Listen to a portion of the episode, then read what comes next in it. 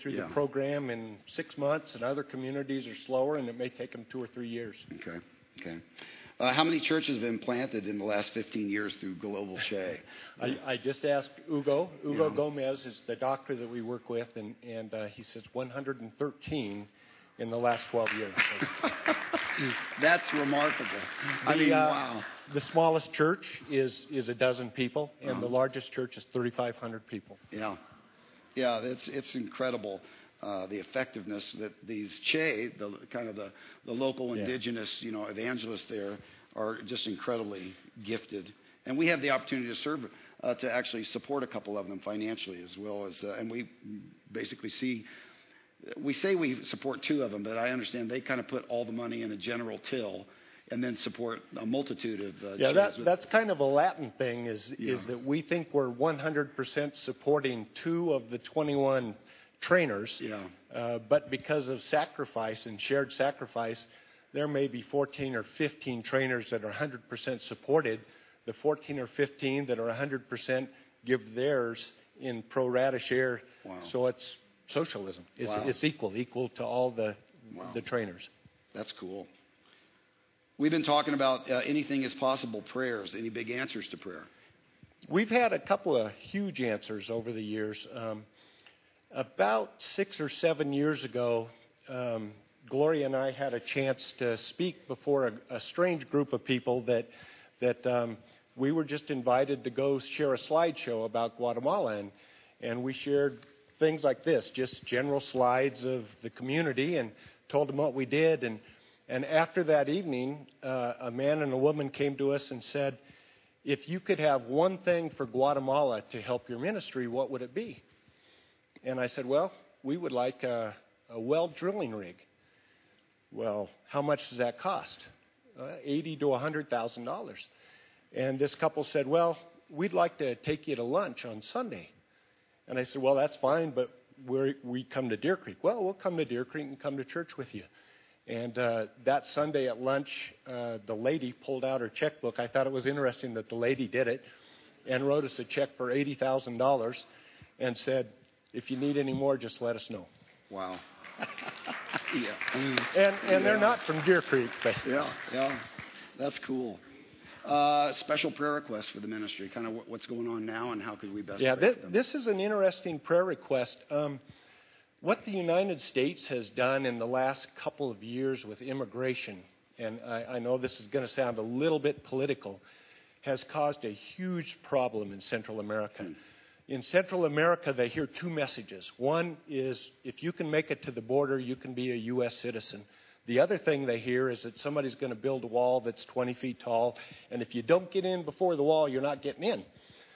So there are a lot of people in Guatemala that are trying to get to America because they hear these mixed messages. And they hear that mixed message, and we have had two trainers have, the, have two sons die trying to get to the United States because of this mixed message. We had uh, Nasario had his son die last year trying to cross the, the river uh, that separates Mexico from Texas, and we had another one of our trainer's sons die two years ago in the desert of Arizona. Uh, and that's simply because they hear this strange message. And, and I'm not saying one message is right and the other is wrong. I'm just saying they hear this, and their reaction is, we've got to make it to America before the door shuts. Wow. Wow. It's funny, you know, we uh, the, the, our politics in, in our country, we, we don't, you know, we see it through our only our own lens Yeah. and, and not how it affects others sometimes. Wow. Um, yeah, you gave me this. Why are you dressed up in fishing gear, Kirk? Well, for the last three weeks, you've been talking about fishing, and uh, I heard this was Bluegrass Weekend, so I assumed this was fishing weekend. and and then two weeks ago, you said something about building to serve and how we bought a bigger boat, and I thought maybe this was the weekend that the boat was coming. So. okay. No, I, I've really been touched by your uh, speaking about being fishers of men. And one of the things that it struck me is, is I probably have $2,000 worth of fishing equipment that gets used about once every three years. It's the most underused fishing equipment, uh, probably in Denver. And I thought, you know, that's kind of a metaphor for most of us sitting in this room as we're underused fishermen. Wow. There you go. There's a visual picture right there. Thank you, brother. Thank you. Thank you, Kurt. mm. We're really, uh, I think, blessed to be able here at Deer Creek to partner with the people that we partner with. You know, Kirk and Gloria many years ago came to Deer Creek, and this is a passion. Some of you have heard Kirk share uh, how God put on their hearts this passion for Guatemala. And so suddenly we find here, as a part of our, our church family, people that have this calling and this passion in their lives. And a lot of you, a lot of us have been able to go down. Uh, you might have seen in some of the slides that were just kind of circulating there, folks from this church that have been able to go down and learn a little bit. We, we try to just do what we're told, otherwise we'll break something. But you know, learn about putting in a water system, or uh, another aspect of this ministry when teams from here have gone down. Uh, Gloria is usually leading a group that are serving children in these villages, and man, do they go nuts for. Uh, it's like a VBS for them, you know, for uh, a period of days, and they uh, they just they absolutely love it. So anyway, thank you for listening to God and Thank you for letting us be a, a part of what God has called you to do. So, well, let's uh, let's pray. Father, we come uh, to this place, this time where we, we study and we, we open our hearts and our minds up to you, and we ask you to teach us. We pray that you would do that this morning. Uh, we confess, Father, there's all kinds of stuff in our lives that get in the way of us hearing from you. We've uh, confessed our sins a moment ago. And uh, once again, we just know that right now there's stuff that could get in the way of us hearing from you. And we pray that, that you would help us to, to be open, to be listening, and to be responding to what you would say to us. And this we ask for the sake of and the glory of the great name of Jesus. Amen. So uh, I want to start with a question this morning, and that's simply this How many, many of you remember the first time you walked into a church? How many of you remember the first time you walked into a church? Maybe, maybe that was a long, long time ago. Maybe the church you walked into was a different kind of church, had a different kind of music. If you walked in this morning, you think we're a hillbilly church. Uh, it's kind of interesting uh, to me that the only way, I don't know if you look around this congregation, we're so white, it's embarrassing.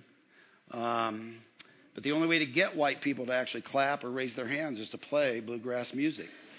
And some of you, I was noticing from the back as I looked at that, I could not believe it. You know, you were actually clapping. Somebody had their hands up. I don't think you normally do that. And so, anyway. Uh, but maybe you visited a different kind of church. Maybe it had a different kind of music. Maybe it was in a different kind of environment than this environment. And um, maybe that was even very recent for you. Maybe today's your, your first time coming into a church. And you're here wondering, how can I get out of here? This is very strange. I don't know. But I think for most people, when they first encounter church or first visit a church, um, it can be a strange experience. It can feel a little odd or awkward to them. Some may feel like everybody's looking at them. I've been told that before by people. Like I went and I visited a church and it felt like people were looking at me or watching me. Uh, some people maybe feel they don't belong. Maybe even have some sense of, boy, I'm not qualified for some reason to be here. That is, if people really knew what was going on in my life or what was going on inside or what my thoughts were, I'm, I'm not probably not qualified to be here. I met a guy once at a dinner party that we were at uh, in someone's home, uh, and this person asked me, "How do you know the hosts?"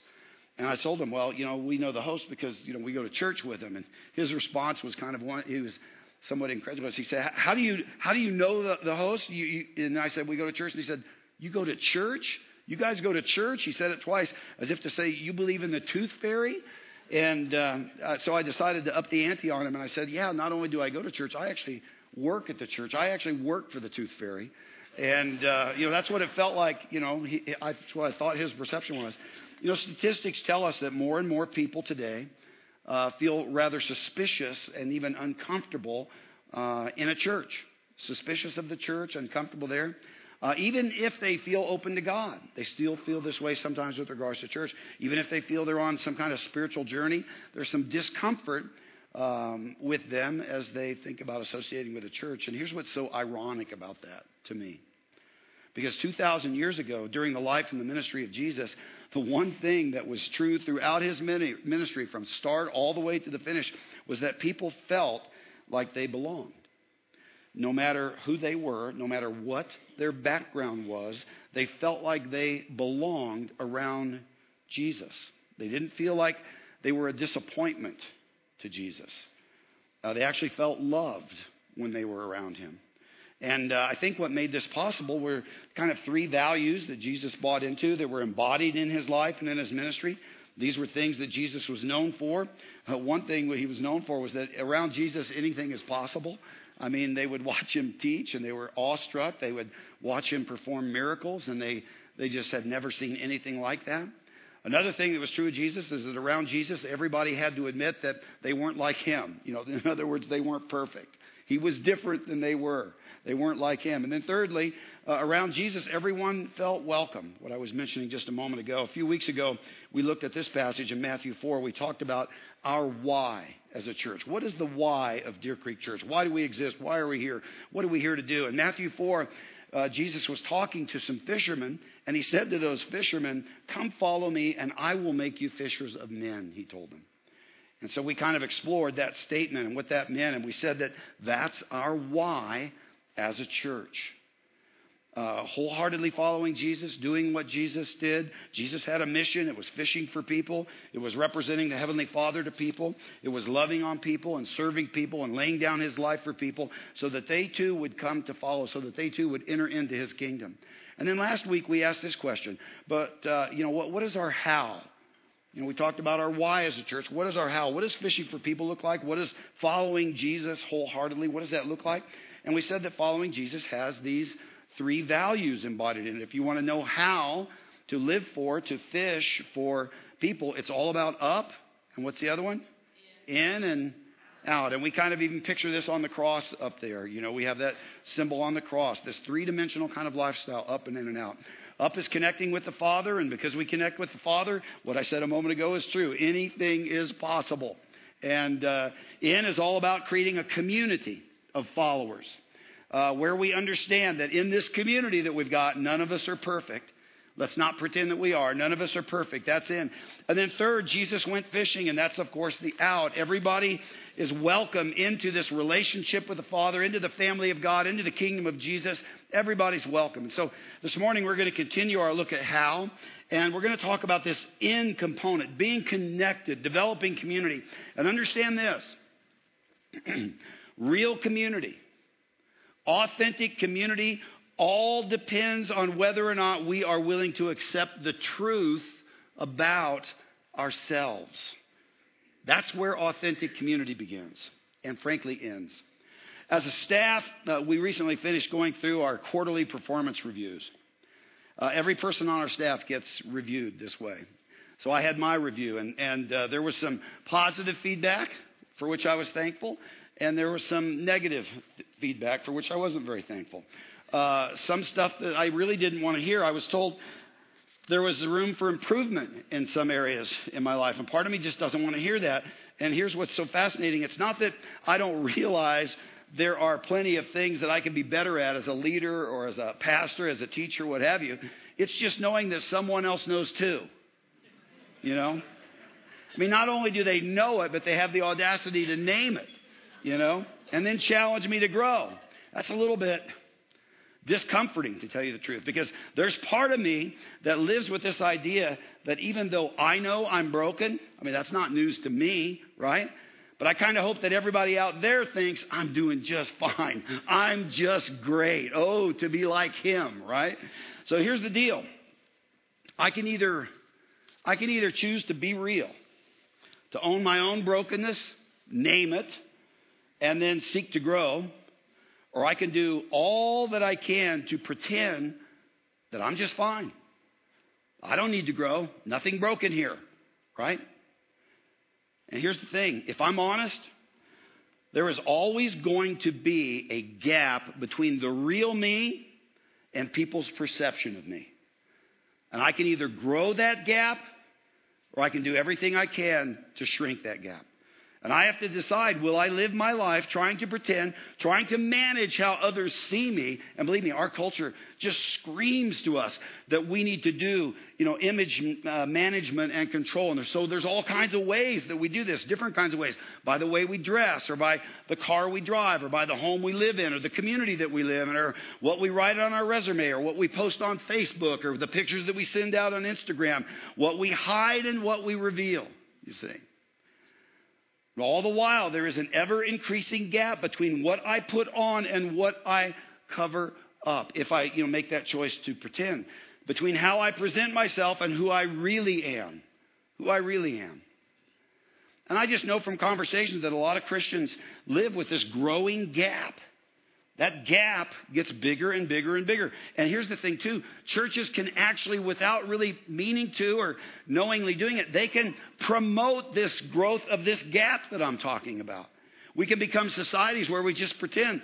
It's so ironic, too, because we all talk about a God who gave his life for really broken, messed up, needy, hurting people, don't we? But then we gather and we can, if we're not careful, work pretty hard at trying to look like we've got it all together. And yet, truth be told, people who go to churches are just like people who don't go to churches. There are always uh, things that uh, are going on in our lives. There are marriages breaking down. There are addictions being covered up. There are always families in crisis over health issues or finances or relational uh, dysfunction or job situations, you name it. And yet, ironically, often these people who are in churches feel like they need to pretend when we gather here. And when we do that, stuff doesn't get corrected. And, and if it doesn't get challenged, if it doesn't get healed, uh, we just continue to pretend and the gap gets bigger and bigger. Now, here's kind of what that looks like. You know, when you came in here this morning, you were given a mask. And if you're visiting, you're thinking, yeah, we made a mistake. Uh, um, but if you just kind of humor me for a minute, okay? Just humor me for a moment. You work with me. Work with me, people, you know. Um, you were given this mask, and I, I just kind of ask you if you would to kind of put it on and to, to, put this on, you just have to hold it up to your face and, and keep it there. Keep it there. Uh, we're not going to rob a bank or anything either, so you know you can rest assured. But put that on, and as you do, look around now for a moment. I mean, it. look around. Take just a minute. For a lot of people, understand this is what Christianity feels like. Keep the mask on, keep it on. A bunch of people pretending and hiding and living life one way, Monday to Saturday, but living it a very different way on Sunday and we come here and we put on this mask. And tell me, is this creepy or what? I mean, this is creepy. If somebody out there was looking in here, they go, Yeah, I knew that's what it's like. Look at these people. They're so phony. They wear masks in that church. This, you can take them down now, yeah. I mean, that is creepy. You should see it from up here. In fact, I should have taken a picture. That's very, very creepy. Um, now, here's something you need to know about Jesus. Excuse me. Nothing in Jesus' life or ministry agitated him more than pretending. Nothing. He called it hypocrisy. Nothing riled him up more than this. He was known for saying things like this Woe to you, teachers of the law and Pharisees, you hypocrites, he said. This word hypocrite was the first century word for actor. Uh, it was somebody who put on a mask. It was somebody who pretended to be someone or something they weren't. Jesus reserved his strongest warnings not for irreligious people, but for religious people who pretended to be something they were not. Why? Because Jesus came to create communities where people could finally take off the mask. Jesus came literally because nobody is perfect. There's no need for a mask when it comes to relating to the Heavenly Father, relating to Jesus. There is no need to pretend. Which brings us back to a story we started studying a few weeks ago, and that's in John chapter 4. Jesus is with the Samaritan woman at the well. If you were here with us last weekend, we spent some time in this story. This is a story where Jesus encounters a, the Samaritan woman. If you remember, uh, first century Jews, especially first century Jewish rabbis, would not be caught dead speaking with a Samaritan, let alone speaking with a Samaritan woman. And what's interesting is the devout Jews in that day wouldn't even go there, they wouldn't even travel through Samaria. In fact, I can show you uh, what usually happened. It's kind of a map here of the, of the region. In that day, if you were in Galilee going through Judea, or Judea going to Galilee, you kind of see a dotted line. Let's put that up there. There you go. You, you know, you could travel right through Samaria, but they didn't do that. Uh, instead, what they would do is they would either uh, make a trek. We'll put the next one up. They would either travel uh, to the east of the Jordan through these. All, this is the road system of the Roman uh, in the Roman Empire at this time. They would go way out of their way to the east to make that journey up into Galilee, or they would have to make the decision to go uh, to the west and travel along the coast just to avoid Samaria. This is what good Jewish people did if they had to make this journey. And this is where we pick up the story again in John 4. The text says this it says, Now he, that is Jesus, had to go through Samaria. Very interesting language. Had to go through Samaria. But the fact is, Jesus didn't have to go through Samaria at all. The fact is, people usually didn't go through Samaria. The fact is, Jesus wanted to go through Samaria. And we're going to come back to that. This is what we read. It says So he came to a town in Samaria called Sychar, near the plot of ground that Jacob had given to his son Joseph. Jacob's well was there. and Jesus uh, tried, uh, as he, uh, Jesus, tired as he was from the journey, sat down by the well. And it was about noon. And when a Samaritan woman came to draw water, Jesus said to her, Will you give me a drink? And uh, when we read these words, we don't necessarily notice this because in our culture we don't pick up on some of these things. But if you were in the first century, there would be three details that would literally jump out at you in this story. Number one, she was going to a well outside the city. Uh, and uh, number two, that the woman was all alone. And number three, that she came to draw water at noon. Why is this all so strange? Well, for starters, there would have certainly been a well inside the city, multiple wells, most likely. Uh, but she's choosing to go outside the city. And then uh, number two, she's all alone. No, normally, what would happen is women would twice a day, early in the morning and early in the evening, go to the wells together. It was actually a social event. You know, everybody's getting their jugs and, and they're walking down to the well and they're doing it together and there's conversation happening, there's interaction taking place, but not with this woman. She's all alone. And she's drawing water at noon, a time when nobody went to the well outside the city. Why is she doing this? Why is her routine different than everybody else's routine? Well, the answer is she's a social outcast. This is a woman that has been excluded from the community. She's not welcome to come with the other women and participate in conversation and make friendships there. And that's because of her story. That's because of her past. That's because of her sin. That's because of her shame. That's because of her many imperfections, which all of the other women knew about, you see. And here's what's so amazing about Jesus Jesus didn't come to this well looking for perfect people. Not at all. Jesus came to this well like he went everywhere else, frankly, looking for people who were lost and who were lonely, people who were broken, people uh, who were struggling.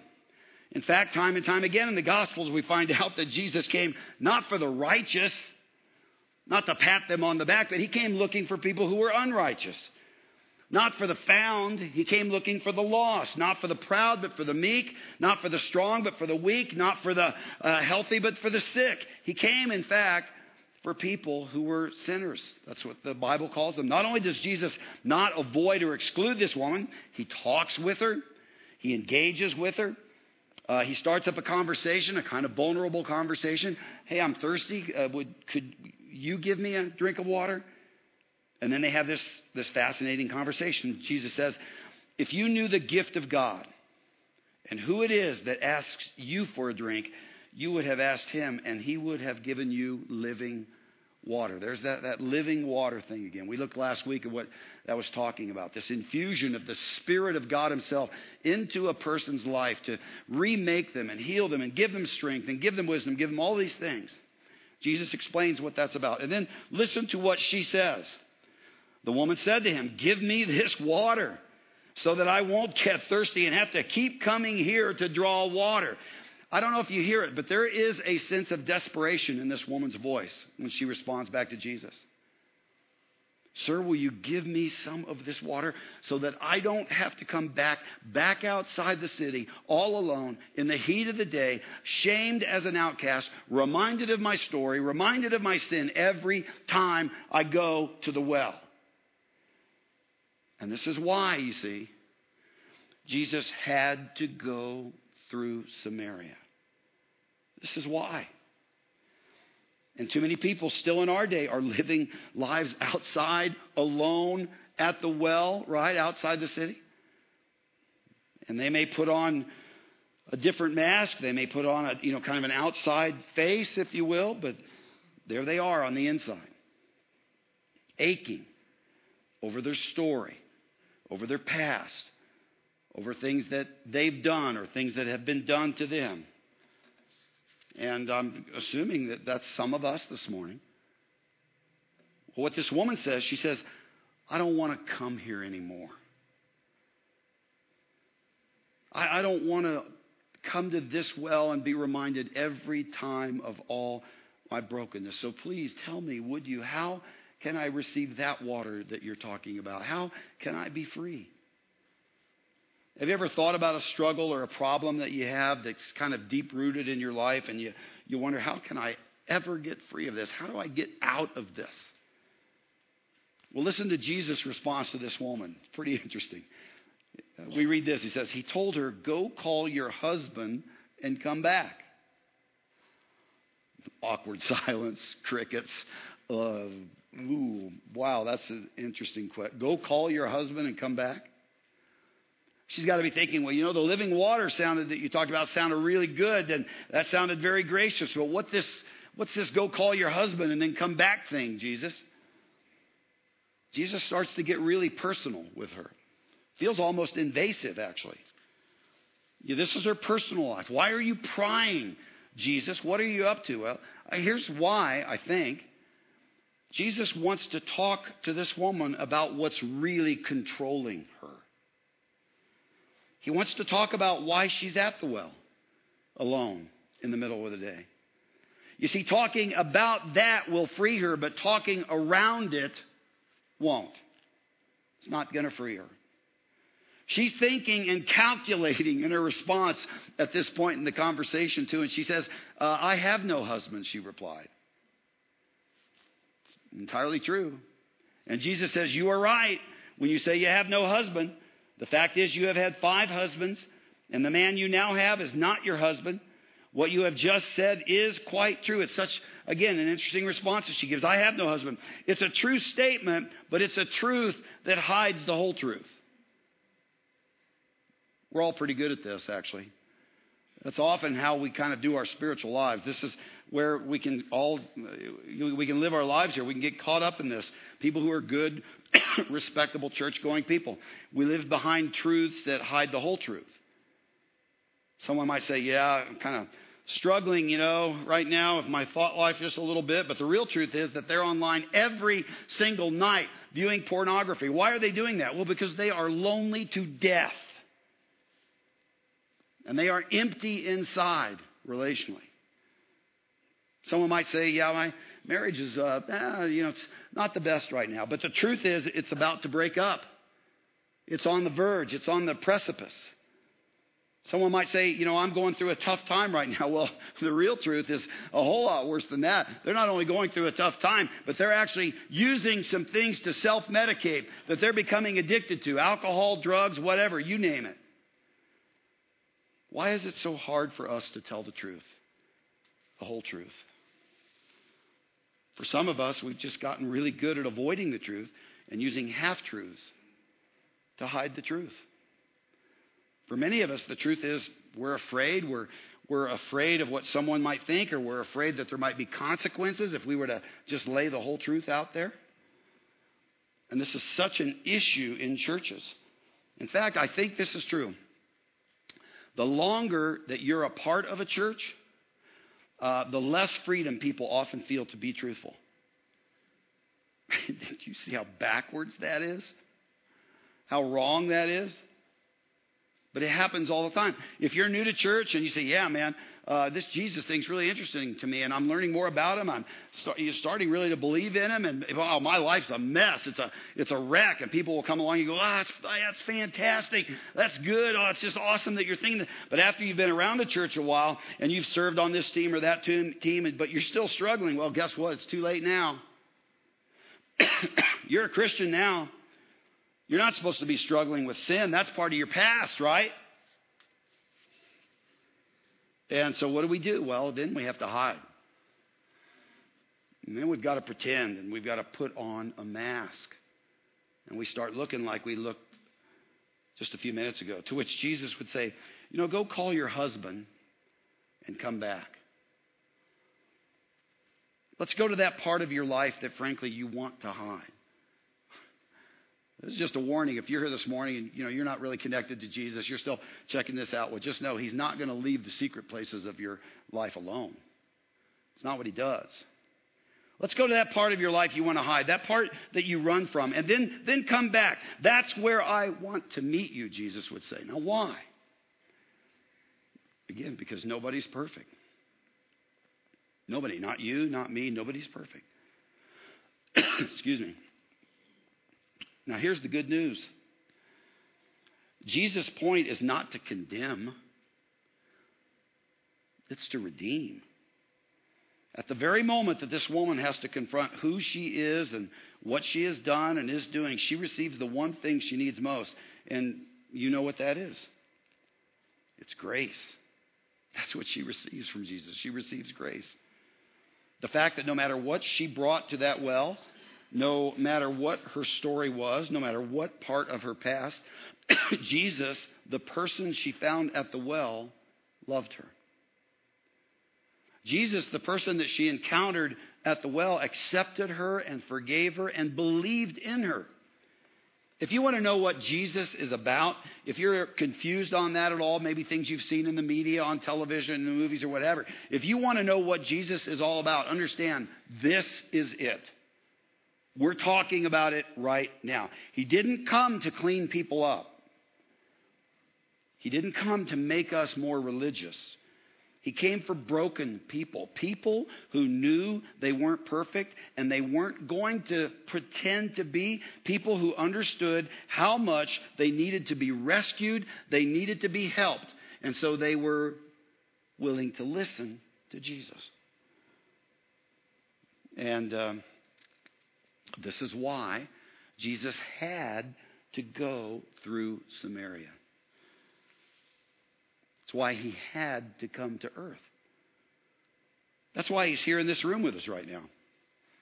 He's seeking you out. He is seeking me out because he loves us. This woman discovers at the well that her worth isn't defined by her past. In fact, her worth is defined by how Jesus sees her in spite of her past and in spite of her pain, deep down, I think we actually struggle to tell the truth about our lives because we're confused about what makes us worthy of God's love.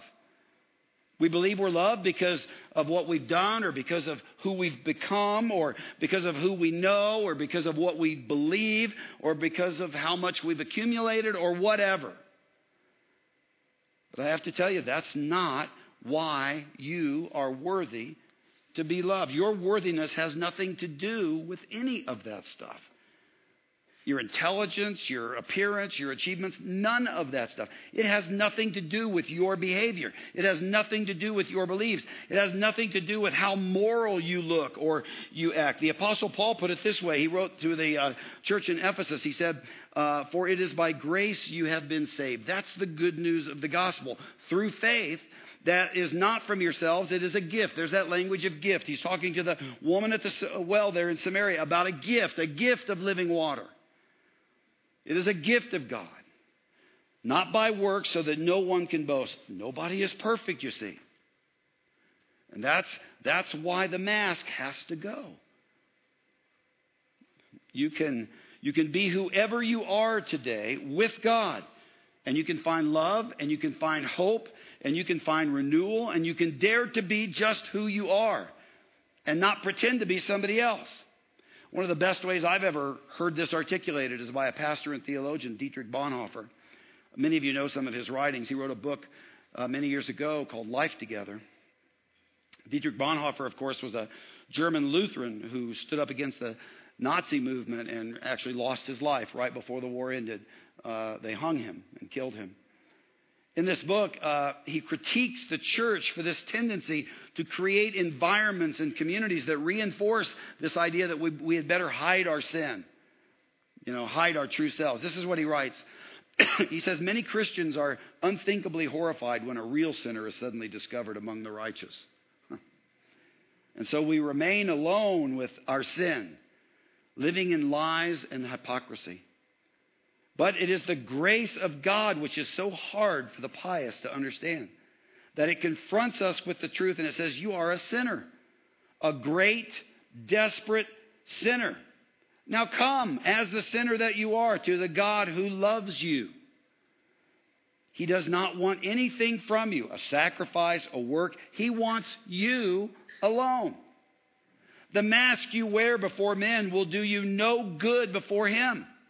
He wants to see you as you are. He wants to be gracious to you. You do not have to go on lying to yourself and to your brothers as if you were without sin. You can dare to be a sinner. That sounds very Martin Luther. If you've ever read any of Martin Luther's, you know, Martin Luther would say stupid things like, you know, if you're going to sin, sin boldly you know, uh, and his, his, point was don't be a pretender. Don't do it off here in the shadows. Just get out there and sin. And then, you, then you're going to know you need Jesus. He's the only one can save you. You see, that's the spirit of this. The truth is, God's grace is hard for people, people who are trying to be perfect. It's so hard to, to understand. It's counterintuitive. But God knows we're not perfect. He knows everything about us and he calls us all the same to himself. He calls us to love us, which is why we don't have to pretend we're something we not. We're not. We can dare to be broken. We can dare to be in the midst of struggle. We can dare to be a sinner. That is, by the way, exactly what the Samaritan woman did. Let's get back to that story. We read that uh, then, leaving her water jar, the woman went back to the town and said to the people, Come see a man who told me everything I ever did. Notice she's not bragging about how good she's, she's doing. She's bragging about the man who has grace for her in spite of what she's done. And she asked the question Could this be the Messiah? And they came out, it says, of the town and they made their way towards him. So this is what she says. She says, Come see a man who knows everything about you. I got to thinking about this. We ought to make a great, big, huge banner, four or five of them, and just plaster them around this building so that it would shout to everybody in the neighborhood, Hey, come see a man who knows everything about you. Right? That'd be a great motto for a church. Come see the man who already knows everything about you, and he knows nobody is perfect, and he welcomes you here, you see. Because here's the deal I believe that people are actually very hungry for this message.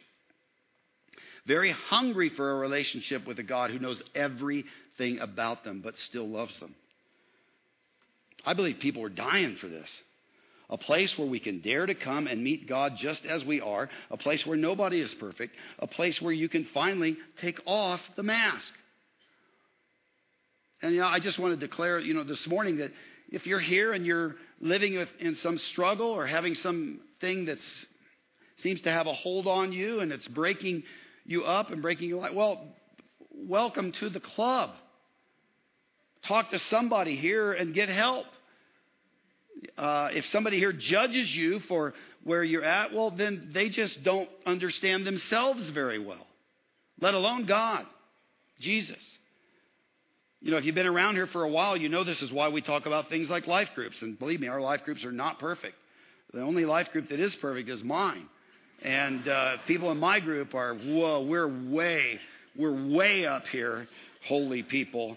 You don't want to come to our group. Uh, but you get the idea. I mean, our life groups are not perfect. Um, we're just a community of people that gather and we want to pray for each other. We want to support each other. We want to learn together.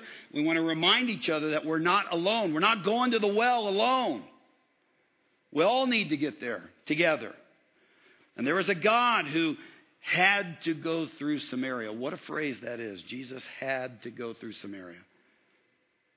This is a God who will not go around your pain or your sin or your past. He's going to go right through it with you. You see. Come see the man who already knows everything about you and who still loves you. That's the gospel. That's the good news of Jesus. And spreading that message is what Jesus called fishing for people. And we want to be fishers of men. As I said at the beginning, that is our why as a church. We want to get better and better at this. We don't claim to be great at it. But you see, our how, how are we going to do that? How are we going to be fishers of men? Is by being honest, to start in this place, by being honest about who we really are. Let's not be a pretentious community. Let's not send signals out to anybody that they're not welcome here just because they haven't made all the, you know, moral, uh, haven't cleaned themselves up morally enough to be among us. Whoa. We're people that need Jesus. We need grace and we need forgiveness and we need all the help we can get from Jesus. And so we open our hearts up to God who, who loves us, and we find that in His strength and uh, in His love and in His forgiveness, we can change and we can grow and we can, uh, we can become free of things that we're currently addicted to. We can become who we're meant to be. There's no other way to become that person we were meant to be than to embrace the fact that uh, this is who we are and this is the God who can rescue us, you see. There's a concept in social psychology, it's called the looking glass self. Some of you may have heard of this or read about it. The idea is that you become what the most important person in your life thinks about you. Think about that for a minute. You largely become what the most important person in your life thinks about you. And there's all kinds of psychology and stuff that's been written about this. For some of you, maybe that's a spouse, and, or it's a mentor, or it's a friend, or it's a parent, and it's just and it's led to great and glorious things and accomplishments. But but uh, for others of you, it, there's somebody in your life that's deeply important to you for reasons you might not even understand, but they don't think well of you. And that has affected who you are and you know who you've become. That can be a very, very, very hurtful place to be. How is the gospel? How is Jesus gonna gonna rescue us out of a situation like that? Question. How different would your life be if you became like what God thinks of you. How different. if you realize that you don't have to pretend anymore for anyone here on earth, and you could just be who you are and surrender your life to God and see Jesus for who He is, and then learn to see yourself for the way that He sees you by making Him the most important person in your life. It's a great way to live, friends. It's a, it's a freeing way to live. It's, it's a way to live that can literally change everything. It changed this woman's life who met Jesus at the well, changed it completely.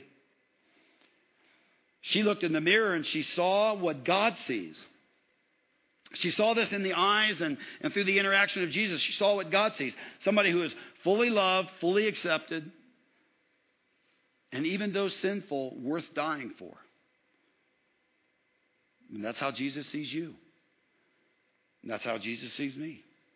You may or may not remember the first time you walked into a church, and maybe it was a really good experience, or maybe it was a terrible experience. But here's what I can promise you I can promise you that you will never forget the first time you really take off the mask and you just dare to be a sinner. You dare to own the truth about you, and you come to God with that through Jesus, just as you are. Because that's where you'll find Jesus. That is where you will find grace, what this woman found. That's where you will find love. That's where you'll find hope. That's where you'll find the strength and the power and the ability for real renewal. And maybe for someone, uh, the first time for you and processing this is this morning. Well, understand, that's actually our mission as a church that more and more and more all of us would just come to embrace this and, and, and soak this, this end and share the good news with each other and with the world out there about Jesus. That is our mission. That is our why. We want to do that in Guatemala. We want to do that in Lebanon through our mission partners there. We want to do that in Myanmar. We want to do that here in Denver. And this is why we have been asking you, and we're going to continue to ask you, would you participate with us as a, as a family in our mission? So I've been asking you all to, to pray and to give and to live. Would you pray for one of our mission partners? You know, you've already seen Kirk dressed up in his fly fishing get, get up, and you know, you, you could pray for Kirk and Gloria and the, and the Che team that's down in Guatemala. Abel and Nasario, I think, are the names of the folks, or, or is it Santiago? Might be Santiago. Yeah, Santiago. Uh, two of the Che that we say there are Che, but like I say, in reality, every time we go down there, we meet other Che members, and these are these are people laying down their life for the gospel and planting hundreds of churches. And, and you know, would you pray for them? Would you pray for that ministry? Would you pray for Rova in Myanmar? The point is, you know, would you pray about the people in your life who need to know Jesus? Would you pray for a ministry partner? Just one ministry partner all year long. Faithfully pray for them. God loves the prayers of his people. That's one very significant way you can participate in the mission of this church, getting the gospel out. The other is give. And I've said to you, you know, you have these, uh, you have these things, these pledges. That I think you had them in your bulletin. If not, there's some back on those tables. And we're just asking you to think about. Um, participating financially, giving money over and above regular giving that you do. We're trying to raise 107,000 to augment our mission budget and to make these partnerships possible. And, and uh, some of you have already responded back. A few of you have, but in typical fashion, most of you haven't. Uh, not yet. And um, we're going to ask really that you turn these in, not next Sunday, but the Sunday after, so we kind of know where we stand with our missions giving. But, you know, would you come along with us in this mission? Nobody's got a better message than we have. I was going to say nobody has a better preacher than you have, but that, that, that wasn't really what I would, uh, that, that wouldn't be true. but it is true that nobody's got a better message than we have because our message is about Jesus. Nobody's got a better message than that. And we want to get that message out. And then we're asking you to live, too, live missionally. And that means notice the people around you, see the people around you the way Jesus sees them, love them the way Jesus would have you love them, reach out to them the way Jesus would have you reach out. Go on a short term mission. I don't know what uh, Kirk and Gloria have up their sleeve as far as a lot of times in November a team goes out, but if there's a team going out, maybe God wants you to be on it. Uh, we're gonna uh, we're exploring the possibility right now of sending a team to Lebanon um, this uh, this in the upcoming year. And uh, maybe God wants you to be on that team. Uh, we're probably going to have in the, uh, again, we haven't decided if it's going to be this year or next, but uh, it may well be this year, sending a team to Myanmar. Maybe God wants you to be on that team. Live missionally, right? So that's, uh, that's what we're asking you to consider and asking you to do. And, and I, I hope that you celebrate with me. When we do these missions emphasis, uh, a lot of what we want to do is be reminded about our vision, our why. Why do we do this? Why do we talk about this? Why do we gather? Why do we? Well, we, we do it to challenge each other to be fishers of men, to live that way. We do it because this is what we're called to do. This is who we're called to be, to be like Jesus. Amen? Pray with me. Jesus, you call us to come just as we are. And we have entered into this place not because we've put our lives back together or we're doing really well or because we can somehow earn your approval. You've entered into this room because we are broken and because we are hurting and because we are lost and because you love us. Nobody is perfect. and so we don't want to pretend, Father. We want to take that step of surrendering our lives and opening up our lives and taking off the mask and going to that part of our lives that we may want to resist or hold back, that part of our lives that we want to cover up. That's where you want to go. And that's where you want to meet us. And that's where you have more than enough grace for us. Jesus, it's amazing that today we are invited to see ourselves as you see us, as you saw the woman at the well 2,000 years ago. Fully loved, fully accepted, worth dying for. May we see ourselves through your eyes today and be changed. Amen, Jesus.